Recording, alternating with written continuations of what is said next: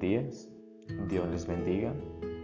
Hoy vamos a hacer una reflexión en el libro de Hechos, en el capítulo 27, del versículo 18 al 26.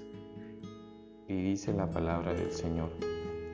Al día siguiente, como la fuerza del vendaval seguía azotando el barco, la tripulación comenzó a echar la carga por la borda y luego al día siguiente hasta arrojaron el agua parte del equipo del barco. La gran tempestad rugió durante muchos días, ocultó el sol y las estrellas, hasta que al final se perdió toda esperanza. Nadie había comido en mucho tiempo. Finalmente, Pablo reunió a la tripulación y le dijo, Señores, ustedes deberían haberme escuchado al principio y no haber salido de Creta. Así se hubieran evitado todos estos daños y pérdidas.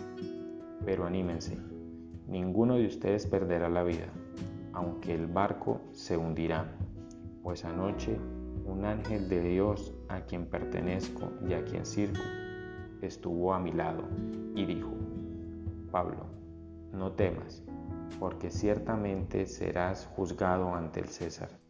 Además, Dios en su bondad ha concedido protección a todos los que navegan contigo.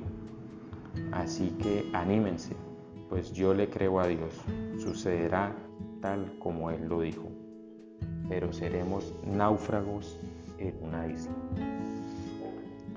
En esta ocasión podemos ver cómo Pablo el apóstol iba de camino a ser juzgado por el César y estaba preso en un barco.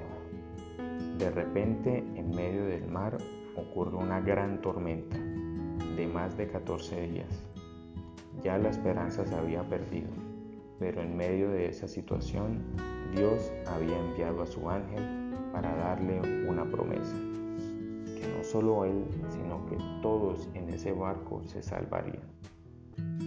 El Señor es tan poderoso que hace esta promesa aunque las cosas estaban por perdidas. No importan las probabilidades, porque nuestro Dios está muy por encima. No importan las leyes de la física, de la química ni de la salud, porque Él no se rige por ellas. Pero ahora miremos a Pablo. ¿Qué es lo que tiene Pablo? Lo único que tiene es una promesa pero él decide creer en esa promesa y Dios honra esa fe y salva a toda la tribulación. El Señor tiene promesas hermosas en su palabra y esas promesas son para todos nosotros. No las echemos por tierra y confiemos en que se cumplirán en nuestras vidas. Dios les bendiga.